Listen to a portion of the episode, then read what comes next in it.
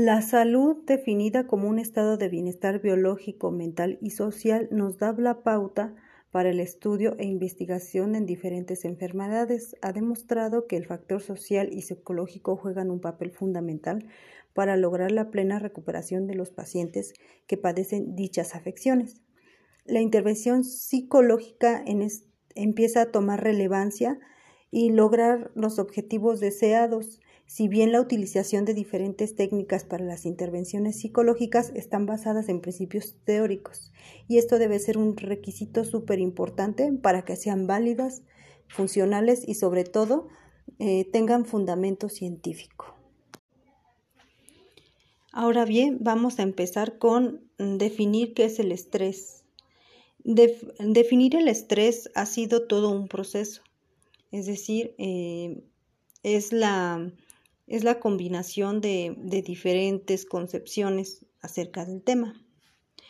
Por ejemplo, eh, Serafino define el estrés como la condición que resulta cuando las transacciones entre la persona y el medio conducen el individuo a la, a la percepción de una discrepancia real o ficticia entre las demandas de la situación y los recursos biológicos, psicológicos, sociales de los que no disponen, por otro lado, Álvarez González señala que el estrés es la respuesta del organismo ante estimulaciones que tienden a romper su homeostasis, la que puede ser de origen psicosocial, físico o biológico.